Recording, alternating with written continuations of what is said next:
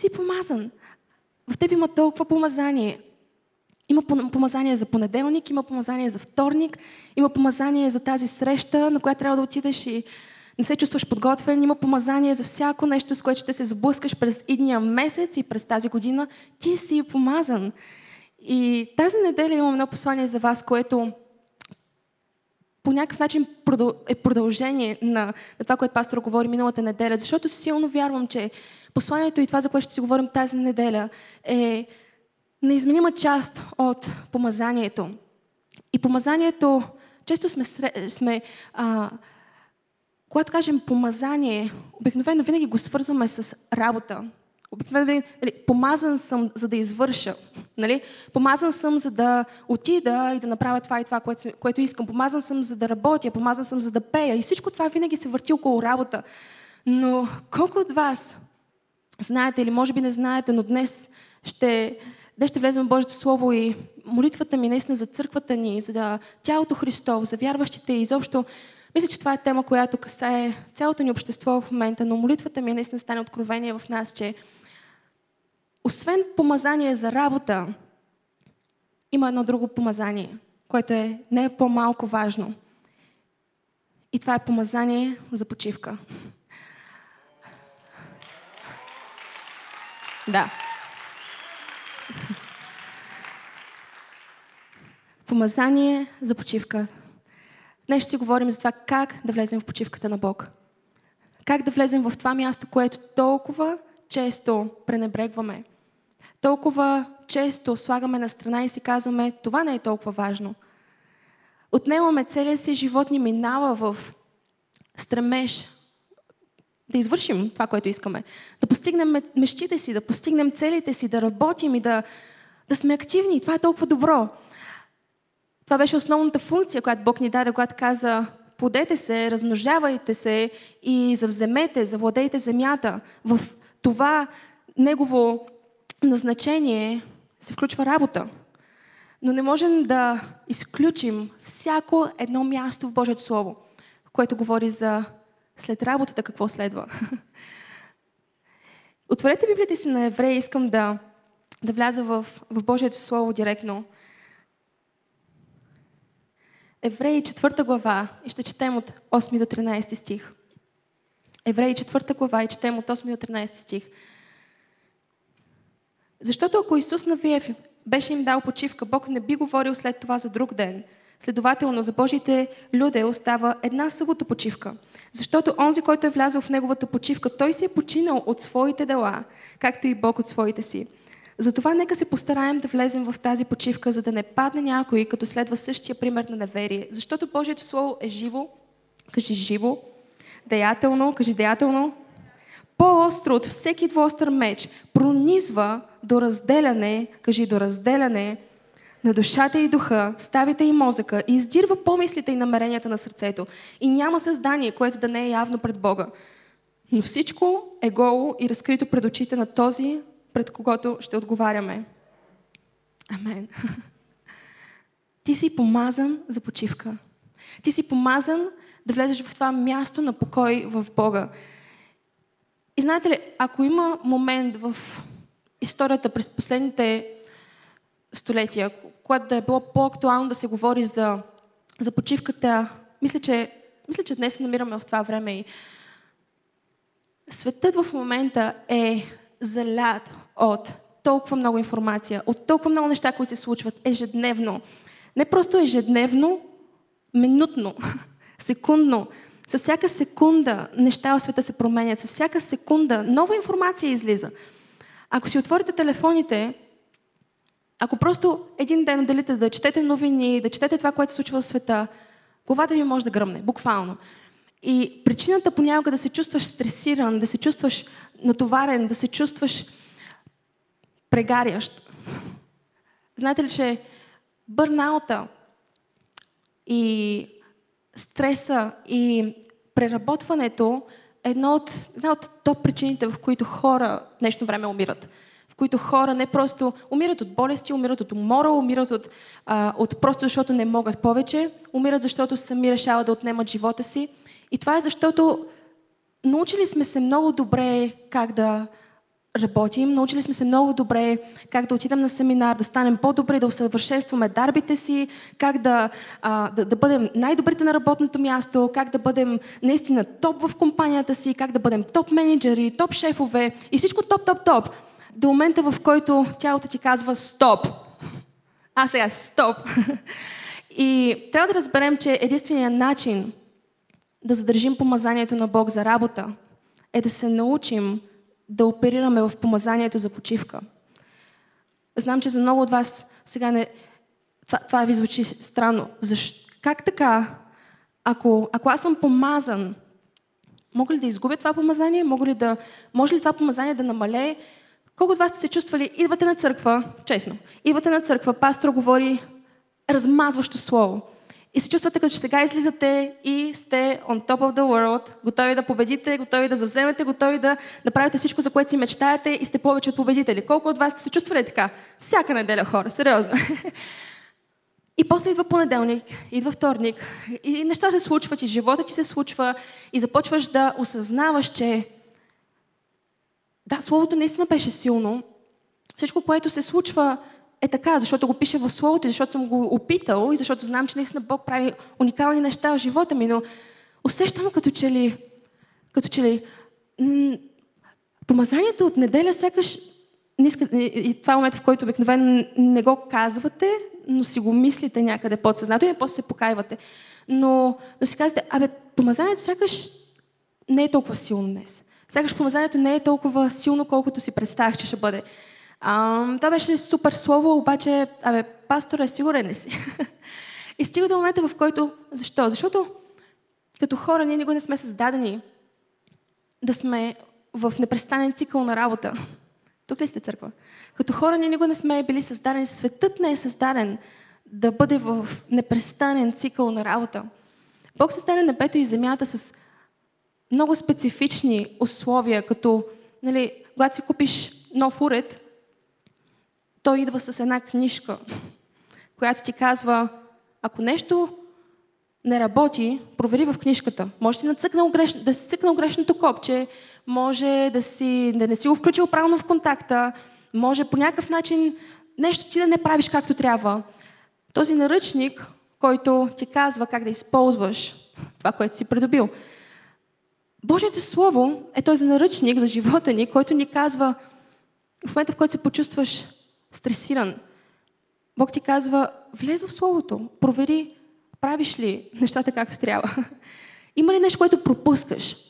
Има ли нещо, което ам, не си прочел или не си, не си имал обърнал внимание? Защото единственият начин живота ти, ти да функционираш по начина, по който би следвало да функционираш, е да следваш наръчника. Библията е нашия наръчник за живот и в него ясно е описано, че човекът може да постигне много неща, но има едно място, което се нарича покой. И мислех си, мислех си на, а, наскоро за това колко всъщност, дали хората си задаваме, дали сме в съзнание за себе си, колко от вас сте в съзнание за себе си? Какво означава това? Колко често се питаш как си? Колко често, и сега трябва да сте честни, колко често през деня или когато просто а, имаш време. Това, това хубаво иска. Имаш време. Колко често си казваш, а, да, благодаря, че ме изпреварихте медия, но това беше нещо, което си задах тази седмица и реших да пусна всъщност а, нещо в Инстаграм и просто реших да, да, да, да, да пусна няколко въпроса на тази тема, защото си мислех колко често си задаваме този въпрос, как сме, анализираме себе си, как се чувстваме, защо се чувстваме така, и пуснах няколко въпроса, които може да ги видим тук. Примерно като, а, да, кога последно си зададе въпроса как си? може да видим другите въпроси.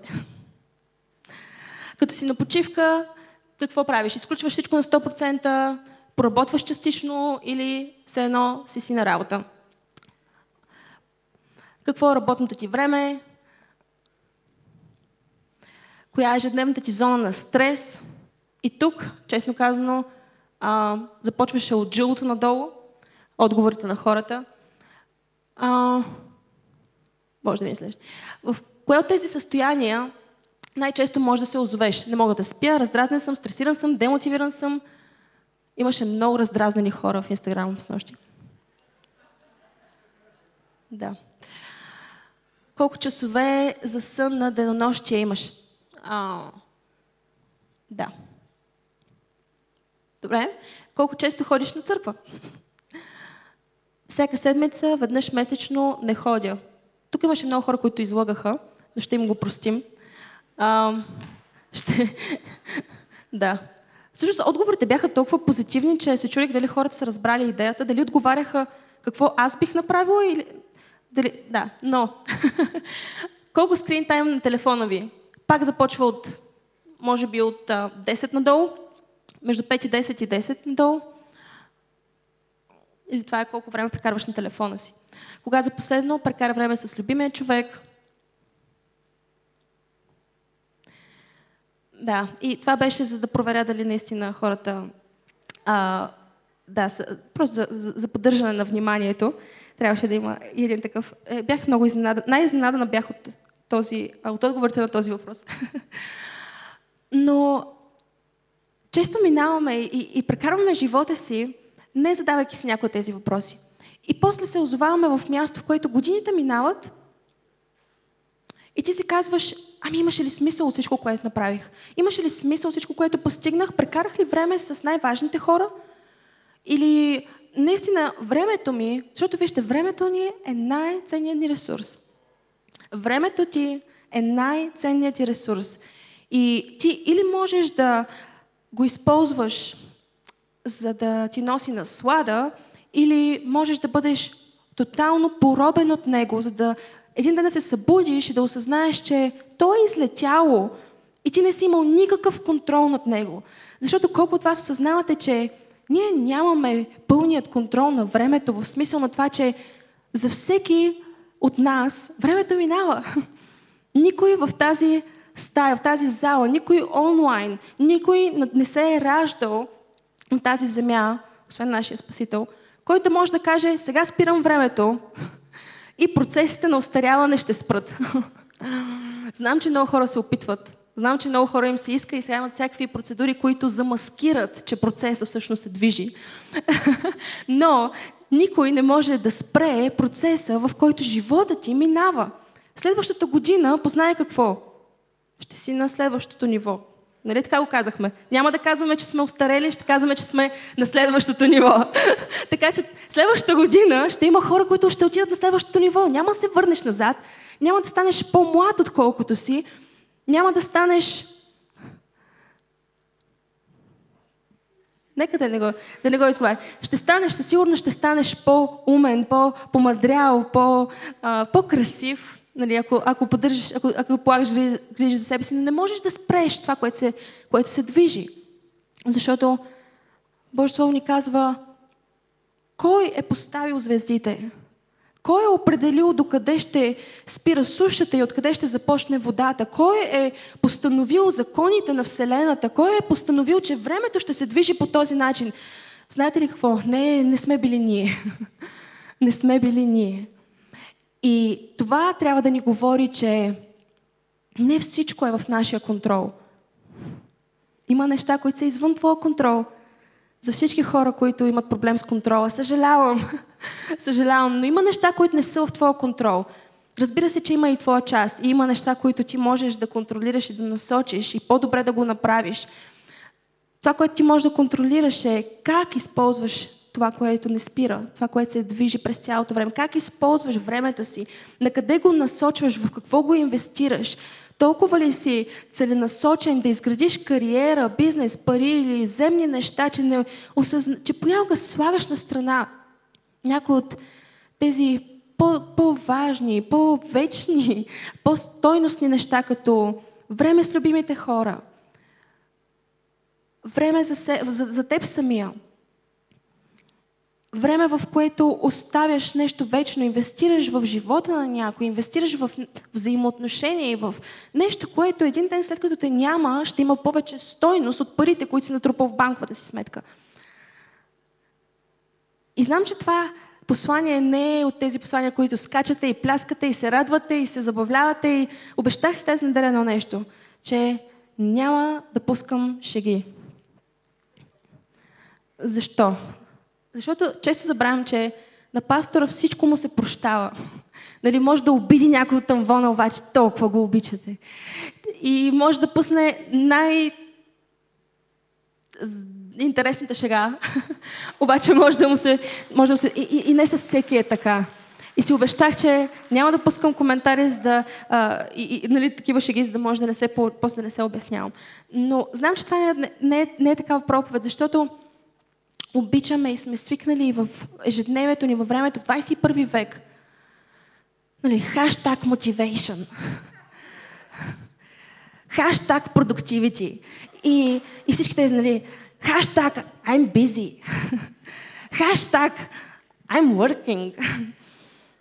И знам, че това е супер, супер модерно и нали, да си пуснеш стори, как си този бизнес човек, който няма време за нищо и пътува сега от едната бизнес среща към другата бизнес среща и сега пътува на някаква бизнес, а, на някакво бизнес пътуване и отива и върши това и се прибира и буквално няма време за нищо и когато му звъннеш, той ти казва, о, много съм, нали, чували сте, има, има, имате ли такива хора в живота си? Сигурно си имате поне един. Всеки път, като му се обадиш, абе, той човек не знам какво прави, обаче все няма време.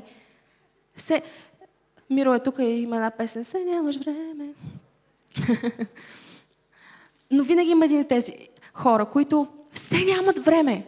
И се питаш, добре е човек, ако си толкова зает през цялото време, какво правиш? Какво, какво, какво правиш с... И, и, и много често не е, че правят много. Нали осъзнавате, че голяма част, говорихме за това, че Бърнаут е едно от основните неща, нарастващ процент за всеки изминал ден. Причини, поради които хора губят живота си днес, работят прекалено много, работят повече часове, отколкото системата им може да поеме. Даже в Япония или Китай, мисля, че беше Япония, са измислили цял термин, който описва много добре този процес, който се случва а, и го наричат преработване, working overtime да преработиш, да работиш повече, отколкото системата ти може. И понякога, от една страна това може да е защото работиш повече, но бърнаута не често е свързан с това, че правиш много. Какво е бърнаут? Бърнаут има определени симптоми, които се случват в тялото ти.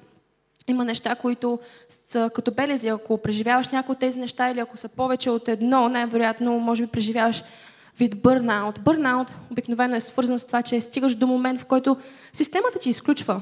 Най-често това започва да се случва емоционално. Емоционално изключваш. А, каквото и да правиш, се чувстваш като че няма значение. Каквото и да правиш, се чувстваш като че има ли смисъл в това? Помага ли на някой? Чувстваш се безполезен, въпреки че работиш много. Бърнаут също така води до състояние на депресия, на мисли за самоубийство, на мисли, в които си казваш по-добре това, този живот да свърши. И бърнаута не е състояние, което афектира само една определена категория от хора. Всъщност бърнаута афектира много от младите хора.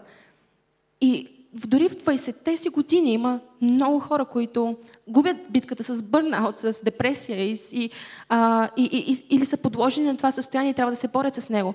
Но бърнаут не често е свързан с това, че прекалено много неща правиш, а за това, че не правиш нещата по начина, по който ги пише в наръчника. Тук ли сте църква? Понякога не е това, че си много заед. Понякога не е това, че имаш твърде много на главата си, а е това, че не си приоритизирал едното нещо, което гарантира, че помазанието ти няма да изчезне в понеделник не си направил едното нещо, което ти гарантира, че няма да стигнеш до място, в което да нямаш какво повече да даваш. Защото познай какво. Ти не си неизчерпаем източник. Ти не си неизчерпаем източник. Това е за някои от вас, които се опитвате да бъдете спасители във вашите семейства. За някои от вас, които се опитвате да оправите живота на хората около вас. Ти не можеш да оправиш живота на който и да е, Единственият, който може да направи нещо, да направи промяна, да обърне, да, да, да, да, да обърне на 100%, наистина да завърти живота на, на някой човек, да, да го изцели, да го освежи, да го вкара в правилната посока Исус. И познае какво. Дори Исус не може да го направи, ако този човек не сложи живота си в ред. Тук ли сте църква? Какво те изморява? Какво те изморява? Кои са нещата, които черпят енергия от теб? Кои са нещата, които, в които ти инвестираш, инвестираш, инвестираш, без да имаш обратна възвръщаемост? Кои са нещата, които те изцеждат и ако не си, ако не си от хората, които се самоанализират, добре е да започнеш. Добре е от време на време да се питаш как си. Наистина обаче. Как се чувстваш днес? Защо се чувстваш така? А, отдели, ли, отдели ли време за ценните неща в живота? Защото не искаш един ден да се обърнеш и да осъзнаеш, че не познаваш децата си. Не искаш един ден да се обърнеш и да осъзнаеш, че си изгубил ценни взаимоотношения за това, че си нямал време. Не искаш един ден да се обърнеш и да осъзнаеш, че си отделил, си прекарал живота си да градиш неща, които един ден няма да имат никаква стойност. Така че направих това в... в а, пуснах тези въпроси в, в Instagram и беше интересно да видя отговорите на хората. И голям процент наистина се казва, че, са, че, че преживяват стрес и раздразнение и изобщо са в тази зона, която е жълто, червено и какво ли още не е. И това не е, не е, не е случайно така. А, изобщо, изобщо не ме очудва, защото днес, за съжаление, дори в църквите сме спрели да говорим за, за това колко хубаво е понякога да спреш. колко хубаво понякога е да просто да си в място на покой. И по някакъв начин, по някакъв начин сме сме влязли в, в това разбиране, в тази заблуда, че всички заповеди, нали, десете Божии заповеди, не убивай, не... колко от вас вярвате, че не убивай е важна заповед? Колко от вас мислите, че е добре хората да спазват тази заповед? Дали вярваш в Бог или не? Колко от вас мислите, че не кради е добре, че е сложено в Словото? А, колко от вас мислите, че не пожелавай това, което е на ближния ти, всички тези останалите, нали, те са често споменавани, те са често, хората ги практикуват и някакси има, има някакъв божествен страх и реверанс към тях. Нали, в тази зала повечето хора, когато кажат нали, убийство, нали, кражба, това са сериозни неща. Но знаете ли, че има една заповед там, за която никой не говори и по някакъв начин сме се... И, и, и това е проблем в, в църквите, е проблем в, в, в, в християнските среди, защото всяка друга заповед е важна, но пропускаме четвъртата, която казва и да пазиш денят за почивка, защото той е свят и отделен на Господа. Някакси окей okay е да спазваш всяка друга заповед, но тази е окей okay да пропускаш. Защо? Нали осъзнавате, че всяко нещо, което Бог е сложил в, в Словото ни, в, в, в Словото му, в, в това, което четем, всяко нещо, което Той е сложил там, си има определена цел. Има причина да е сложено там. Бог не прави случайни неща и не казва случайни неща. И тази е всъщност най-дългата. Най-много време Той отнема за да поясни тази от заповедите. Гледате ми, все едно не ми вярвате. Затова отворете в Левит 23 глава. Нека да отворим Левит 23 глава. И четем трети стих. Шест дни да се работи, а седмия ден е субота за тържествена почивка, за свято събрание. В нея да не работиш никаква работа във всичките, във всичките ви жилища, защото е субота ден за Господа. И когато Бог даваше заповедите на Синайската планина, нали, десете Божии заповеди,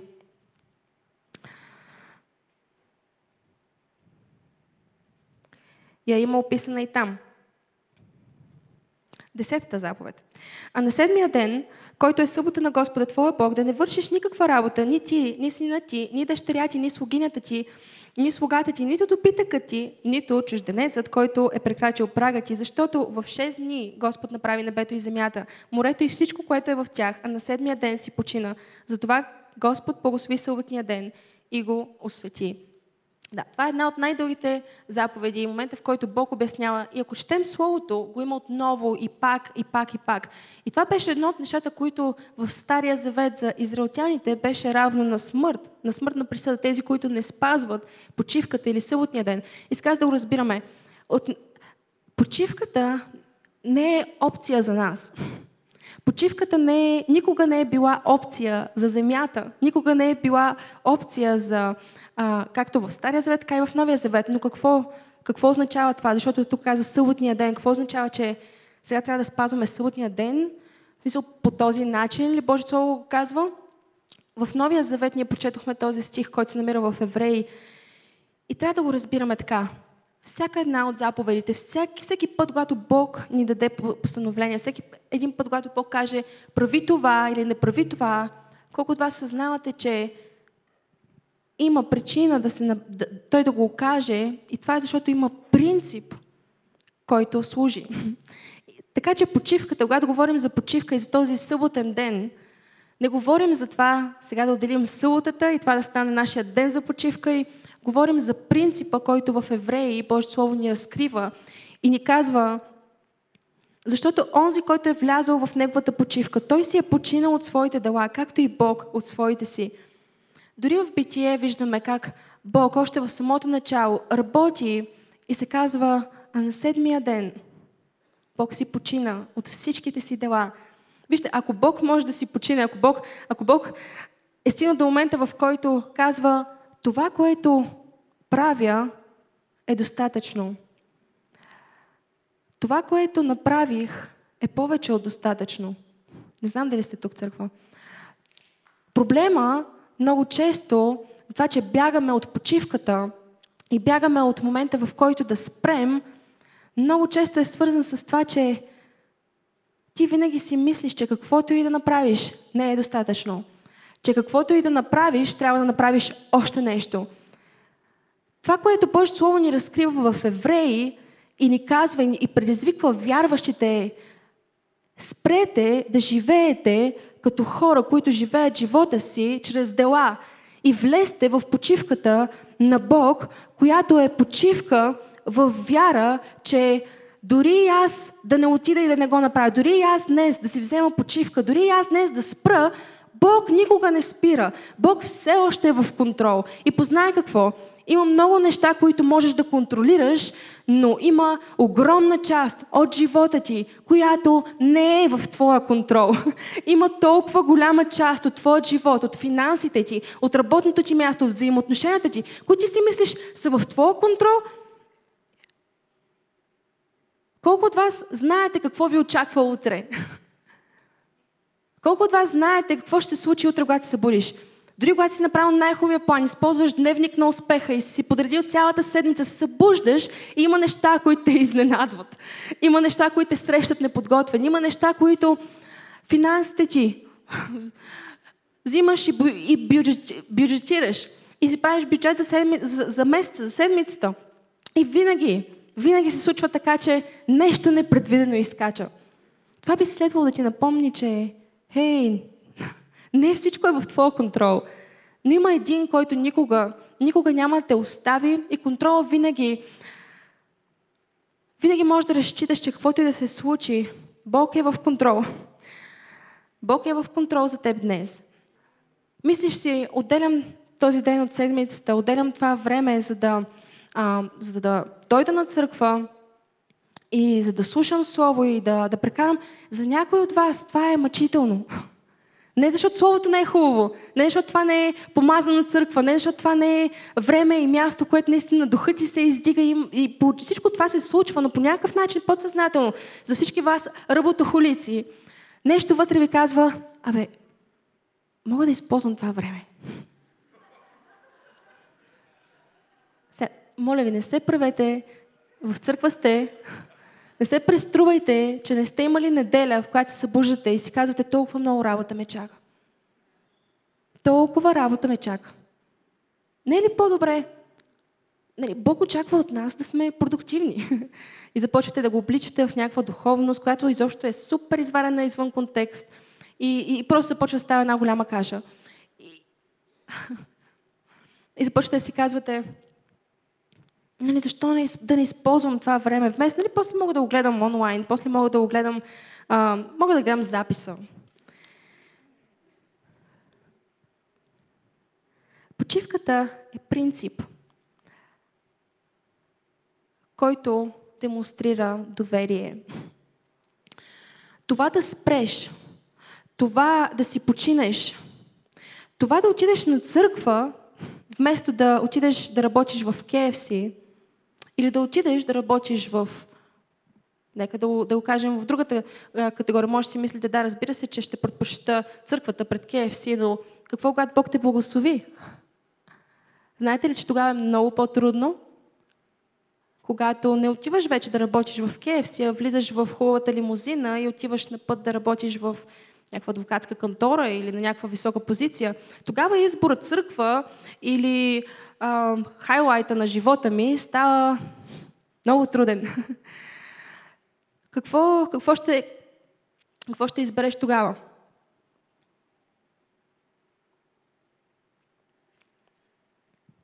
Извинявам се, цяла седмица, буквално цяла седмица, гласът ми е решил да отида на почивка. Пастора миналата неделя го каза. Мисля, беше миналата неделя, дава даде примера с това как му изчезва гласа. Винаги като даде някакъв такъв пример и просто се моля, Боже, моля те, не, не, моля те. Нека сега тази се просто не, не ни изпитвай сега. Така че тази седмица, която идва, определено ще си почина. ще отделя време екстра за почивка. Нали, изпитан си с това, с което се хвалиш. Но почивката е принцип, който казва, Боже, аз ти се доверявам. Доверявам ти се с финансите си, доверявам ти се с времето си, доверявам ти се, че ти можеш да надградиш, да наддадеш над моите усилия. Забравили ли сме, че каквото и да се случва, в крайна сметка, последната дума е на Бог. Колкото и да се борим, колкото и да се стремим, колкото и цели да сме си поставили за ежедневието ни, за седмицата ни, за месеца ни, за живота ни, някои хора минават и живеят живота си с идеята, че всичко е ясно. Да, ще отида, ще работя тази работа, ще си построя една хубава къщичка, ще си родя две деца, ще живеем хубав живот. И после живота им се случва, ама наистина. И осъзнава, че не е баш така, както си го мислим. Не е толкова семпо. Не можеш просто да седнеш и да начертаеш перфектния план за твоя живот. Нали, някои хора из... търсят по този начин партньор в живота си. Да е с сини очи, да е толкова висок. И после се появява някой с кафеви очи, някой толкова висок. И започваш, и започваш да преживяваш криза на, не на средната възраст, а на, не знам, на първата, на началната възраст.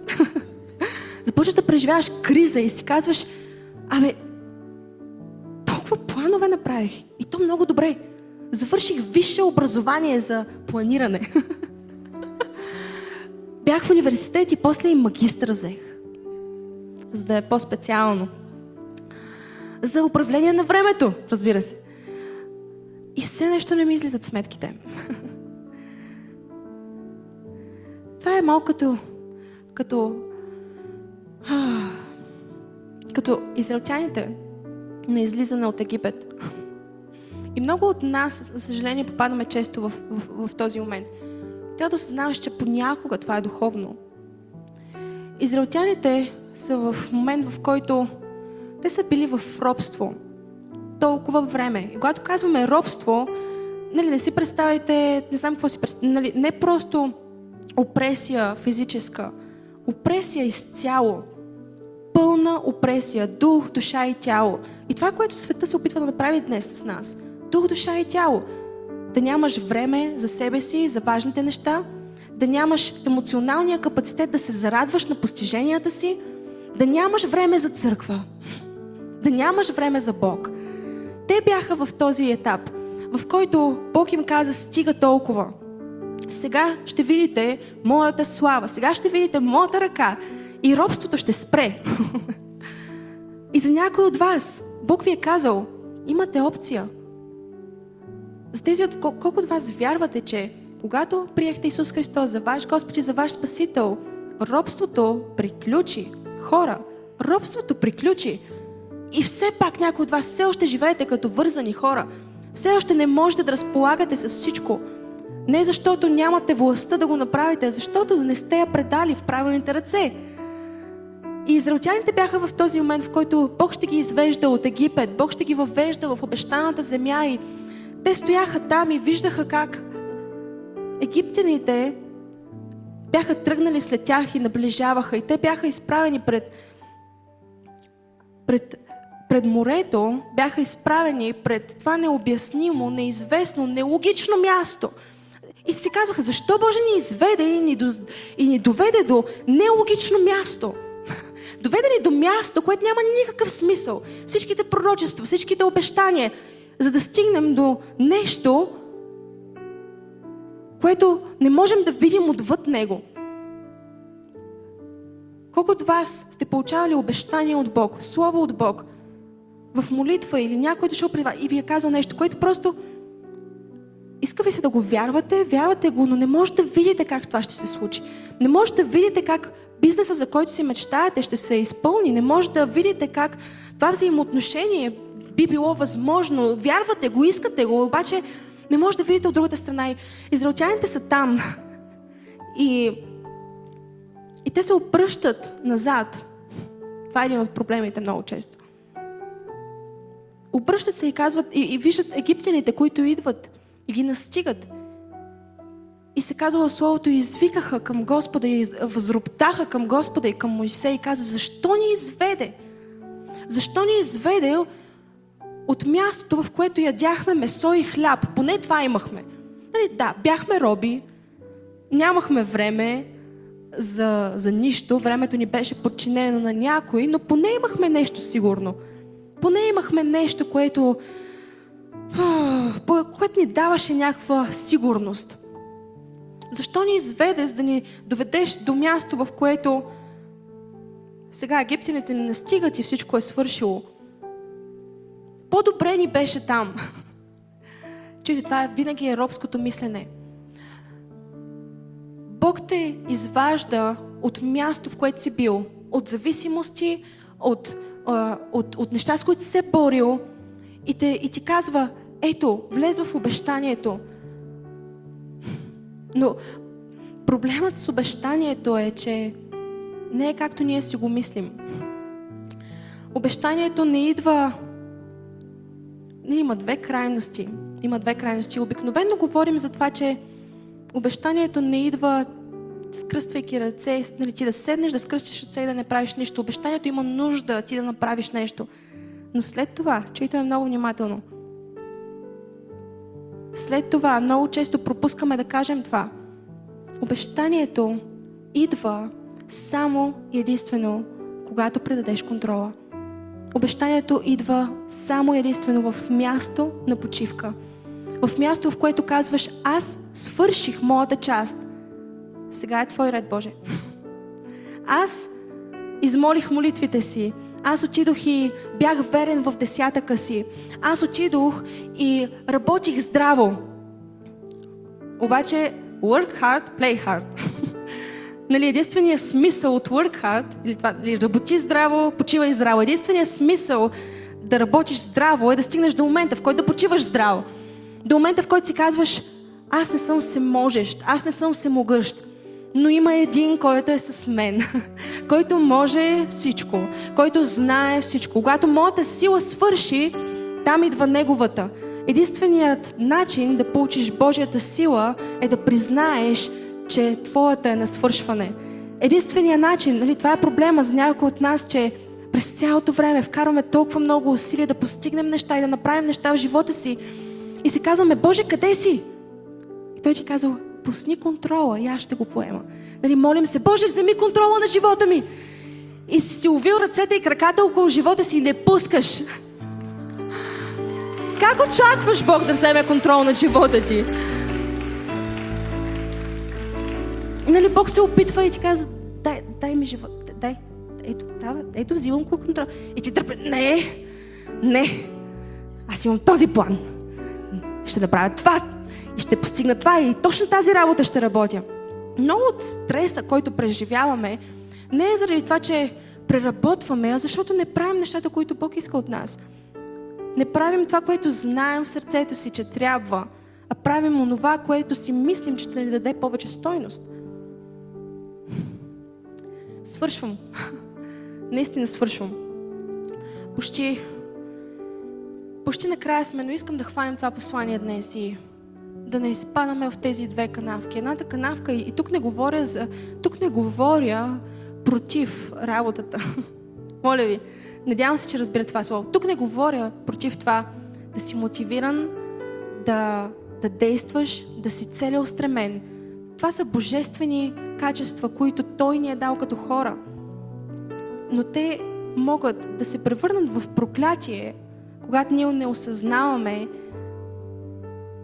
че те са ни дадени с една единствена цел. И това е животът ни, работата ни, усилията ни, нашата целеустременост, нашите мечти и постижения да му носят слава.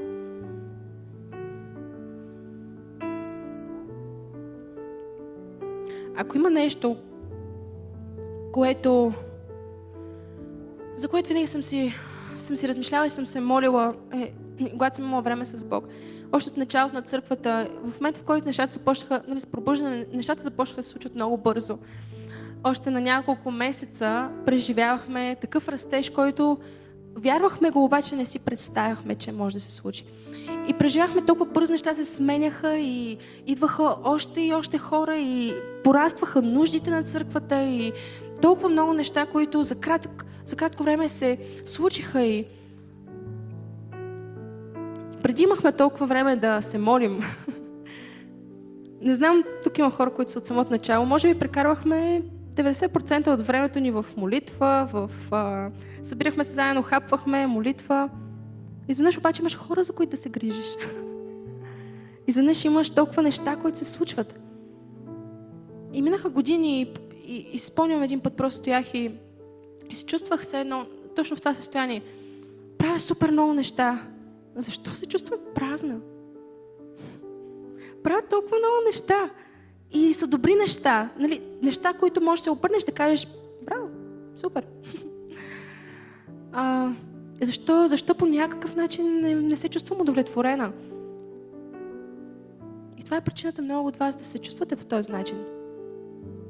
Там осъзнах и стоях там и, и Бог ми го напомни. Бог ми каза, в началото ти обеща, че каквото и да се случва, няма да е за сметка на времето ти с мен. И вижте, много е тънка границата. Много е тънка, защото понякога, ама това е служение, това е работа за Бог. Това е нещо толкова, толкова духовно, толкова ценно. И Бог ти казва, това няма нищо общо с взаимоотношението ти с мен. Нещата, които ти постигаш, работата, която вършиш и постиженията в света нямат нищо общо с духовното ти състояние. Това да избереш Бог пред работата ти, знам, че сега ви звучи, да бе, разбира се, че ще избера Бог пред работата си. Но когато стигнеш до този избор, да дойдеш ли на църква в неделя, хайде хора, да дойда ли в църква неделя или по-добре си оставам вкъщи да си свърши някаква работа, идва понеделник, трябва да съм готов за седмицата, и казваш, и после стоиш в къщи, не си на църква, не си в място, в което трябва да си. И кажеш, Боже, моля те, поеми контрол на живота ми. И Бог ти казва, отивай в църквата, прекарай време с мен. Не дай да губиш живота си. Да.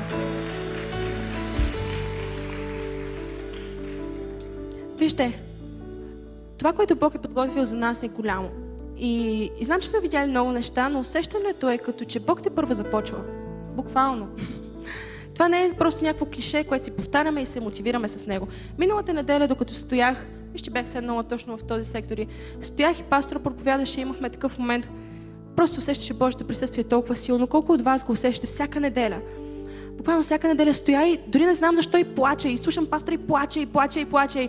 Това е присъствието на Бог и просто те измива. Измива те и ти напомня, аз все още съм в контрол. Отнема толкова време понякога хората да влязат в кондиция, да слушат Словото на Бог. Защото умът ти е ангажиран с какво не успях да свърша тази седмица. Колко много задачи ме чакат след това. И Бог ти казва, чуй, чуй, чак, чакай, спри, спри, шш, шш. Понякога с децата, като сме и, и Сара вече като е във вихара си и вече толкова емоции, ентусиазъм и, и трябва просто да кажеш и да, нали, се осъзнае какво и, и да спре. И понякога Бог ти казва, тихо, спри, чакай. Служи на страна всички неща. Служи на страна всички задачи, всичко, което те чака. Знам, че е голямо, знам, че няма кой друг да го свърши, но аз съм тук сега. В момента аз съм тук. Кое е по-важно от това? Какво може да е по-важно в твоят график, в твоят ефтер, в твоят дневник, в телефона ти? Какво може да е по-важно от мен в момента? И много от нас искаме повече помазание. Казваме, Боже, поможи ме, за да отида и да размажа на работа. Поможи ме, за да направя това и това и това и това. И Бог ти казва, да, ма не си се научил да си почиваш. И ако те помажа, и си още по-мотивиран, и ако те помаже и си още по-успешен, и ако те помаже и успееш да свършиш още повече работа, да не станеш като евреите в Египет, които, знаете ли, коя беше главната причина те да бъдат роби в Египет? Малко по-рано в, в пасажа се става ясно. И египтяните видяха, че те стават силен народ и се размножават и почитайки Господа, Господ прави за тях велики неща и затова решиха, тези хора няма да се покланят на Бог.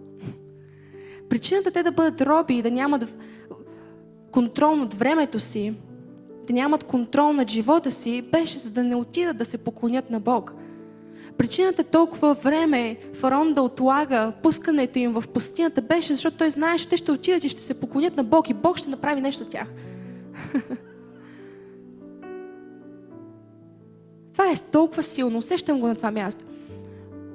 Причината, светът, грижите на този свят. Исус каза, елате при мен, всички вие отрудени и обременени. И аз ще ви дам покой, аз ще ви дам почивка. Вземете моето иго, защото моето иго е леко. Причината света да иска да те държи ограничен във времето ти, да, да се чувстваш заед, а всъщност да не постигаш това, което, за което си мечтаеш, е да не би да отидеш и да се поклониш на своя Бог. Да не би да отидеш и да отделиш един ден от живота си, затова да не правиш нищо. О, тази мръсна дума. Нищо. Да не би да отидеш и просто се наслаждаваш на присъствието на Бог. Колко страшно е това. Какъв лентяй си само.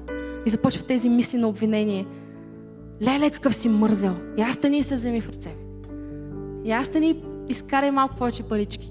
И вижте, живеем в този свят и ние вярваме силно в това, че трябва да се борим. да? Трябва да просперираме. Да... Това е обещание от Бог. Бог ни е казал, че няма да бъдем опашка, но ще бъдем глава. Вярваме ли го? Бог ни е казал, че няма да бъдем отдолу, но ще бъдем отгоре. Така че имаме обещания за това, че всяко нещо, за което ние се съгласим на тази земя, ние можем да го постигнем. Но след това Бог ти каза, работи 6 дни, на седмия ден си почини. И вижте, тук не става дума за конкретен ден от седмицата, но тук става за този принцип на доверие, който би следвало да бъде ежеседмичен. Този символ на доверие, че аз мога да спра момент и света няма да спре заради това. Аз мога да отделя това време за Бог, за хората, които наистина имат значение в живота ми. Земята няма да спре да се върти. Напротив, Бог може да направи нещо по-велико, защото съм пуснал контрола, отколкото когато аз го държа. Разбирате ли? Много че, защо не ми се осъществява мечтата? Защото ти искаш да се случи по определен начин, а Бог има толкова повече за теб. И ти го държиш на това малко ниво, мислейки си, че ти трябва да свършиш цялата работа. Бог ти казва, на седмия ден е благословен ден. Защото твоето усилие спира там, където моето започва. Седмия ден е благословен ден, защото силата ми тогава ще се види мощна. И вижте, по-нататък в пасажа, Моисей им обяснява, опитва се да обясни на хора с робско мислене как да бъдат свободни. И чуйте, това е толкова трудно. Това е толкова трудно. А ако все още живееш с мисленето на роб, е много трудно да разбереш концепцията за, за свобода. Но те са вече в, в, по пътя към обещанието. Те са в пустинята и сега отново възроптават към Бога. Нали, в смисъл. Това е нещо, което най-често се случва, когато Бог започне да благославя хората си и стане даденост. Не вземайте за даденост благословението на Бог в живота си. Те са там и казват, какво ще ядем сега? Какво ще облечем сега? Нали, обичайните неща. Какво ще правим сега? В пустинята сме и нямаме това сигурно нещо, което имахме преди. Толкова, толкова несигурности има около нас. И Моисей им казва така, Господ каза, че ще ви прати храна от небето, буквално. Манна. Ще дадете манна. И няма да се притеснявате за това какво ще дадете, защото той буквално ще се събудите, ще го намерите, ще го съберете и то ще е ваше. Супер! И се стига до шестия ден и казва, на шестия ден ще случи нещо интересно и на седмия също. На седмия ден ще се събудите и няма да го има. Ще се събудите и няма да го има. Обаче, идеята е на шестия ден да съберете двойно, за да може да имате и за шестия и за седмия. Защото седмия е осветен ден на Господа и е време за почивка, не е време в което да мислите откъде ще дойде храната, откъде ще дойдат дрехите, откъде ще дойде Откъде ще дойдат ресурсите, откъде ще дойдат парите за къщата, откъде ще дойдат парите за колата, как ще си платя тока, как ще си платя сметките. Не, този ден е денят, който Бог се движи. И пак имаше някой от тях. Нали, манната започна и представете си понеделник. Манна. Това е храна, която слиза от небето. Вторник, събуждат се манна. Сряда, събуждат се манна. Четвъртък, манна. Петък, манна. Шестък, много манна. Събота имаше много манна. И те събират и, знаете ли кое им беше най-интересното в този пасаж? На седмия ден се казва, въпреки че Мойсей им беше казал, имаше някои, които отидоха и търсиха манна. Винаги ги има тези. Виждаш чудесата на Бог в живота си, понеделник, вторник, сряда, четвъртък. И пак има нещо, което подлага под въпрос. Бог ще снабди ли за мен? Хора. Тук ли сте? Съвсем сериозно. Видял си чудо, чудо след чудо, след чудо след чудо. Снабдяване за тази област на живота ти, снабдяване. Молил си се и Бог е направил чудо в тази и сега изведнъж стои това обстоятелство пред теб. Стои този ден, в който манната няма да слезе. Ти сега се пренебрегваш, че е имало манна всеки ден от седмицата и се питаш, Бог ще снабди ли наистина за мен? И затова вярвам, че това послание е толкова силно, защото вярваме за големи неща. Вярваме, че големи неща предстоят пред нас като църква, но единственият начин да бъде устойчиво е да подредим приоритетите си, да, да подредим времето си правилно. Единственият начин съживлението да не е огън, който гърми и изгасва, е църквата да се научи да култивира помазанието и съживлението на Бог. Единственият начин това да се случи е да се научим като хора как да почитаме времето за Господа. Как да се научим, че когато казваме, че е ден за църква, това е ден, в който ние почитаме. И това наше идване не е просто Боже, аз идвам на църква, Господи, в този ден ти си в пълен контрол на живота ми. Няма се притеснявам за това какво ще ям, какво ще облека, колко пари ще изкарам, защото ти си в пълен контрол на живота ми. Има ли хора на това място, които вярват, все още вярват, че има Бог, който е в пълен контрол на живота им? Халелуя. Завършвам наистина. Моля се просто това, което Бог говори на това място, наистина да стане откровение за нас и ако църквата се посвети повече на това да, да почита Господа по този начин, ако това беше едно от нещата, които решиха, след пандемията решихме да направим този, този тест с църквата и си казахме, окей, нека да, нека да отворим богослуженията, защото всъщност искаме хората ни да идват на църква. Не искаме да ги лишаваме от този момент, в който нали, онлайн може да гледат, но не е същото. Не е също като да се събереш с вярващи хора и да отделиш наистина един ден за Господа. И казваме, ще го направим, но искаме да видим глада на хората. Искаме да видим дали, дали те наистина ще са там. И силно вярвам, че това, което Бог е обещал за църквата ни, то е там, то е подготвено за нас. То не е въпрос. Единственият начин да влезем в него е като общество, като хора, да бъдем разпалени за това да почитаме Господа. Да го почитаме, идвайки на църква, да го почитаме, отделяйки това време, спирайки за момент, оставяйки грижите на света и казвайки, Боже, днес ти си в контрол. Ти си в контрол на моя живот. Чуйте една история. Завършвам с една история, която, която е истинска история. Развива се в Америка и става въпрос за, за една компания за бързо хранене. Верига за бързо хранене е една от най-известните в Америка. Става известна и започва да се проявява супер голям интерес към тях, защото обратно на всякаква логика, обратно на всички закони на, на, а, на финансите и на бизнеса и на цялото, изобщо на бизнес света, тази компания има различен модел на работа. Те решават, че неделя ще бъдат затворени. Всеки ден от седмицата ще работят, но неделя те казват не, това е денят за Господа и няма да работим. И само за да осъзнаете какво означава това. Това означава, че неделя е денят, в който има обичайно най-много хора. Хора излизат за семействата си, искат да ядат нещо, стадионите са пълни, спортните а, места са пълни. Изобщо на, тогава има най-голям наплив на туристи и като цяло неделя за бизнеса е, за такъв тип бизнес, хранене, бързо хранене, това е топ деня. И те казват не.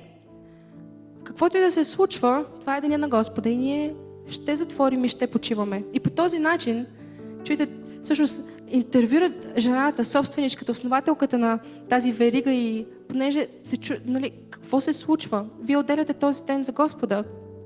Обаче всъщност започва да се наблюдава, че въпреки това, че те не работят тогава, а има толкова много конкуренция, те започват да бъдат една от най-печелившите компании за бързо хранене.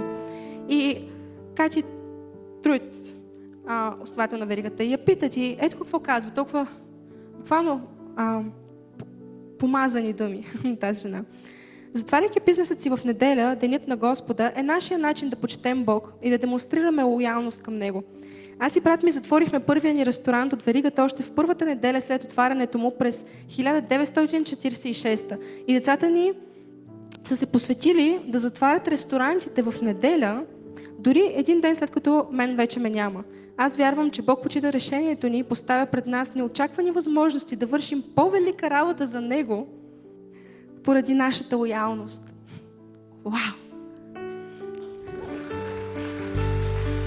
Вау! И чуйте това. Въпреки, че е отворен 14% по-малко дни от останалата конкуренция, Чикфиле доминира индустрията за бързо хранене, а процентите на продажбите им расте с всяка година. Вау! Това е, което Бог може да направи в твоя живот, ако ти го поставиш на първо място. Това е, което Бог може да направи в твоето семейство, в твоя бизнес. И тук не говорим за това да копирате този модел и сега точно така ще направите с моя бизнес, точно така ще... Тук говори за много повече от методика. Тук говори за принципа на доверие. Тази жена е получила откровението, че няма значение какво се случва в света, няма значение как вървят тенденциите в света, няма значение коя е най-успешната професия, Кое, кое е най- нещо, което докарва най-много доходи в света? Защото правилата на Небесното царство не действат според земното такова. И може да сме в етап на криза, може да сме в етап на пандемия, може бизнеси да се затварят, може неща да се случат, които са извън нашия контрол, може толкова несигурност да има около нас. Но това няма никакво значение, защото Бог е в контрол. И ако ти избереш да го почетеш със своето време, да отделиш от своето време за Него, повярвай ми, няма криза, която може да те удари, няма пандемия, която може да затвори и да спре ресурсите ти. Няма да има нещо, което може да прекрати благословенията на Бога в живота ти. Защото те не са зависими от този свят, те не са зависими от тази система, но те идват от небето. Халелуя! Те идват от небето. Амен. Не знам за кой е това, но силно вярвам, че ако се чувстваш като че вярваш на Бог за неща и си получил някакво слово от Бог и искаш тази мечта да бъде осъществена, да, ще се изисква много работа от твоя страна, но ще се изисква да почетеш Господа с времето си. Неделя е денят на Господа за нас. Нали, така е станало, защото църквите се събират в неделя и и, и, и това е голяма декларация, трябва да го разбираме. Това е голяма декларация пред небето. Не е просто физически акт, но е духовно действие. Това да си днес на църква е духовно действие. И говори повече от молитвите ти, говори повече от, от, а, от пътите, в които си казал Господи, благослови ме, защото всъщност не е достатъчно да се молиш Боже, благослови ме. Но после идва момента, в който трябва да наистина да, да покажеш с живота си, че вярваш в Него, че вярваш в това благословение. И понякога вярата минава през това да спиш, докато около тебе е буря. Да си легнеш, докато обстоятелствата говорят работи, бачка и здраво. Да спиш, докато, докато всичко около тебе говори Таве, отиди и, и а, ти си разреши сам проблема, ти разреши този конфликт и ти се оправи с този човек. И Бог ти казва, понякога трябва да знаеш, че аз съм твоето разрешение, аз съм този, който води твоите битки, аз съм този, който разрешава твоите ситуации. Влез в място на почивка, влез в място на покой, влез в място, в което ме почиташ с своята почивка. Халелуя! Амен! Амен! Амен! Страхотно! И Хей, hey, толкова се радвам, че гледаш съдържанието на Църква Пробуждане в YouTube. Аз съм пастор Максим и искам да те насреча да се абонираш към канала ни, за да не пропускаш нищо от невероятното съдържание, което качваме. Дай един палец нагоре и ако искаш, може да ни подкрепиш с твоето доброволно дарение. По този начин ни помагаш да донесем посланието на любов и надежда до повече хора, точно като теб.